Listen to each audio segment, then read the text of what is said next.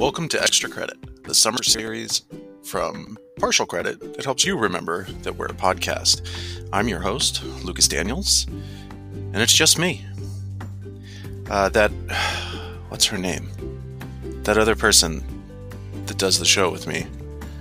What is her name? This is going to drive me crazy. Uh, does anybody remember? It'll come to me. It'll come to me. Uh, yeah, extra credit. Welcome.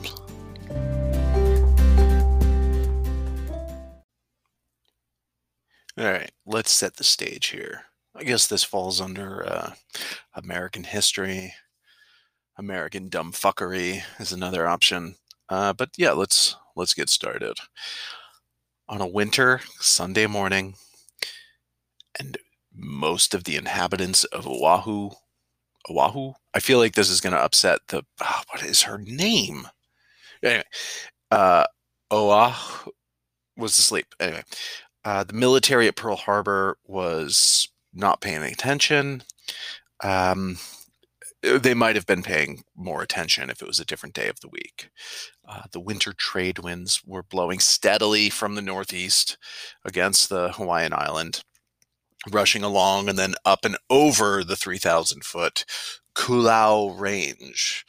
Uh, the moisture that, that comes in uh, that way, it it um, it forms into these huge clouds, creating like a dark wall of rain, like what you might see on Lost, which was filmed in Hawaii. Fun fact. Um, so there was this admiral who was intent on catching the U.S. military uh, unprepared, and he was completely aware of this uh, meteoro- meteorological mete- meteorological. Let's try that again. Uh, it was the perfect natural cover in which attacking ships and planes could approach the island without being detected and uh, not giving anybody any time for a proper defense. He set off from his own military base uh, far away. Um, he had a small task force, two aircraft carriers and a few destroyers, uh, leaving behind a larger fleet of cruisers and excess destroyers. Um, this this admiral believed that the future of any country's navy was dependent on its superiority in the air, and he intended to prove the validity of his views with an attack on Pearl Harbor. He hoped when his small force set sail 24 hours off the island, uh, thick weather greeted him with conditions that made it unlikely a defending fleet could detect him. Uh, and and darkness, it, it got dark. his fleet began to approach. Uh, they they started going full speed toward the island, toward the military base that was completely unaware. Um, they were lights off, radio silence, uh, in the rain, low clouds, strong wind. Uh, the the admiral held his planes until just before dawn, when they were 60 miles away from Pearl Harbor, and then while in complete darkness, while everyone slept, 152 planes took off from the aircraft carriers. Um, the planes emerged just as the sun was coming up. Uh, and you, you know, I'm laughing, uh, and we're we're talking about a, a national tragedy, but the the planes found the world's greatest naval base asleep. Asleep. Fighters led the charge just strafing the airfield, knocking out the planes on the ground before any aerial defense could lift off. Uh, air domination achieved. Dive bombers, bombers, bleh, bombers, uh, and torpedo planes freely followed, raining down on the vessels in the harbor. Not a single one was left unscathed. Leaving devastation behind, the attacking fleet collected its planes and disappeared before the stunned men and women, obviously, we've all seen the the uh, the film.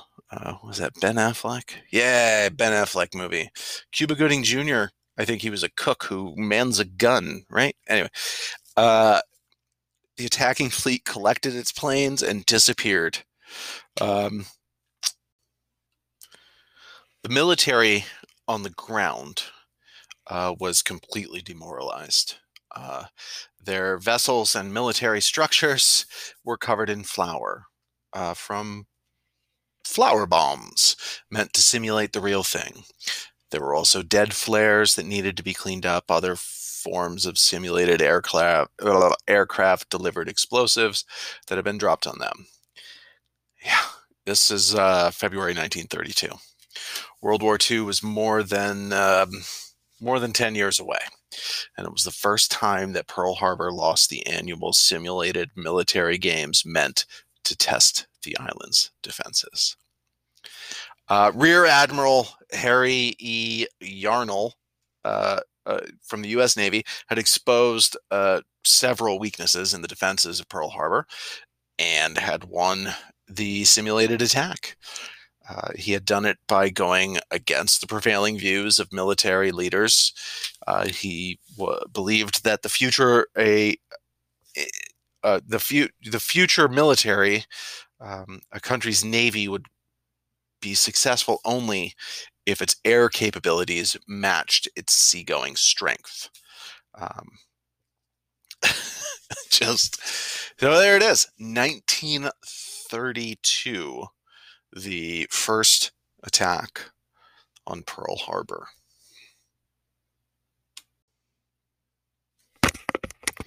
So yeah, this was really fucking embarrassing, and it didn't go over well well with the rest of the Navy, uh, yeah, the admirals, the brass, the whatever. I don't understand uh, the hierarchy. Um, immediately after the drills, Adam, Admiral Yarnell was declared the victor, and uh, a, a military strategists across the US knew something major had just happened uh, that needed an appropriate response. Politics, get it? Just go figure. Politics got in the way. Uh, Admiral Yarnell's victory was declared void due to complaints that he acted in an unfair manner, because that's what happens in war. Everyone's fair, right? We all agree to rules nobody's everybody's played risk knows that's a lie. Uh, that if there had been a state of war the element of surprise would not have been a factor. The navy administration voted down the idea of reorganizing itself around the importance of air power. It was written in a report that followed quote it is doubtful if air attacks can be launched against uh Oahu. Oahu. God, fuck. What is her name? She would know. She would know how to pronounce this. Oahu. In the face of strong defensive aviation, without subjecting the attacking carriers to the danger of material damage and consequent great losses in the attack air force. What that sent uh, doesn't seem to make sense. Uh, essentially, the military was arguing the exact opposite of what had actually happened. Right? Right. So it was tried again. We're going to cover that uh, right after this ad for anchors. Uh, they will keep your military base from drifting into an area where it can be attacked over and over and over again until people eventually die because people are stubborn and won't admit they're wrong. This episode of Partial Credit is brought to you by Anchor. Uh, if you haven't heard about Anchor, it's the easiest way to make a podcast. It's free. Uh, there's tools that help you record and edit your podcast. Uh, you can do it on your phone or your computer. Uh, they'll distribute your podcast for free. Uh, Spotify, Apple Podcasts, Google Podcasts, all the places you get podcasts. I'm going to say podcast one more time. You can make money from your podcast. No minimum listenership. I'm doing it right now. I'm doing it right now. It's everything you need to make a podcast in one place. Um, and all you have to do is uh, download the free Anchor app or go to anchor.fm to get started. On with the show. So let's reset the stage. 1938. Same war games are being played again, testing Pearl Harbor's defenses. The attacking force was this time led by Admiral Ernest King. Admiral Yarnell, however, was working in the background, uh, running the experiment a second time. Uh, King took a single aircraft carrier escorted by destroyers to attack Pearl Harbor from the air. Coming in over the Koolau Range, he surprised the military base and won, just as Admiral Yarnell had done six years earlier in 1932. Once again, however, politics and dismissal of unfair tactics led to a lack of bolstered defenses at Pearl Harbor and an unwillingness to restructure the United States Navy. Uh, now, the U.S. military did not know what we know now uh, which is that Japan had been watching Admiral Yarnell's 1932 mock attack. Tokyo, Tokyo's spy organization in Oahu had observed uh, uh from across the island, uh, studied, they studied and studied the lessons uh, that the U.S. Navy uh, refused to learn. Uh, Admiral Isoroku Yamamoto was convinced that the future attacking power of a navy should be built around air power. And that's what they did with the Japanese Navy. So Yarnell was right. Ernest King was right. The power of the Navy was in the air, not in boats. Not in boats.